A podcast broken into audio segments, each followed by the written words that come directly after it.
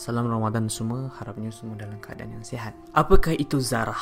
Iaitu kalau dikenali dalam bahasa Inggerisnya adalah particles. Zarah adalah sesuatu yang paling kecil yang diciptakan oleh Allah Subhanahu Wa Taala. Jika ada yang lebih kecil dari atom atau yang lebih kecil dari debu, maka itulah zarah. Jangan kita zuhud untuk mengerjakan kebaikan sekecil apa pun selama kesempatan itu di hadapan kita, kerana Allah SWT maha mengetahui. Begitu banyak kebaikan yang boleh kita kerjakan. Mungkin kebaikan itu remeh di mata manusia, kecil, sederhana, bahkan tidak memerlukan duit, tenaga, tempat. Namun boleh jadi amalan itu yang dengannya Allah SWT reda dengan kita. Allah berfirman, Barang siapa yang mengerjakan kebaikan seberat zarah pun niscaya dia akan melihat balasannya.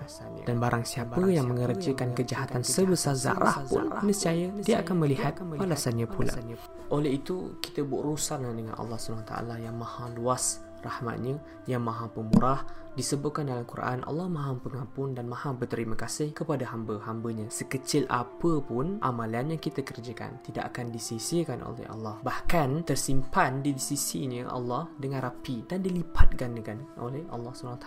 Bahkan dalam hadis dalam riwayat Muslim, Rasulullah SAW pernah bersabda yang bermaksud, janganlah sekali-kali kamu meremehkan suatu kebaikan, meskipun ia adalah apabila kamu bertemu saudaramu dengan wajah yang ceria.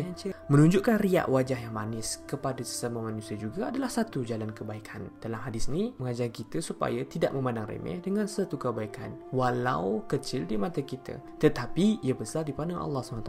Seterusnya Allah berfirman dalam surah Al-Baqarah, Mereka itulah yang akan mendapat bahagian yang baik dari apa yang telah mereka usahakan. Dan Allah cepat hitungannya. Benar bahawa jalan-jalan kebaikan, pelbagai cara, bidang, langkah, teknik yang boleh kita lakukan mengikut kemampuan diri sendiri. Jangan kita anggap jalan kebaikan itu sekadar mencukupkan rukun Islam yang 5 sahaja. Cukuplah aku solat, puasa, zakat. Tegasnya jalan kebaikan itu luas, tanpa had. Buatlah selagi ia tidak menyalahi hukum Islam. Buatlah sebanyak-banyaknya, kerana kita tidak pasti kebaikan mana yang Allah hitung. InsyaAllah itu sahaja perkongsian saya pada hari ini, dan selamat beramal.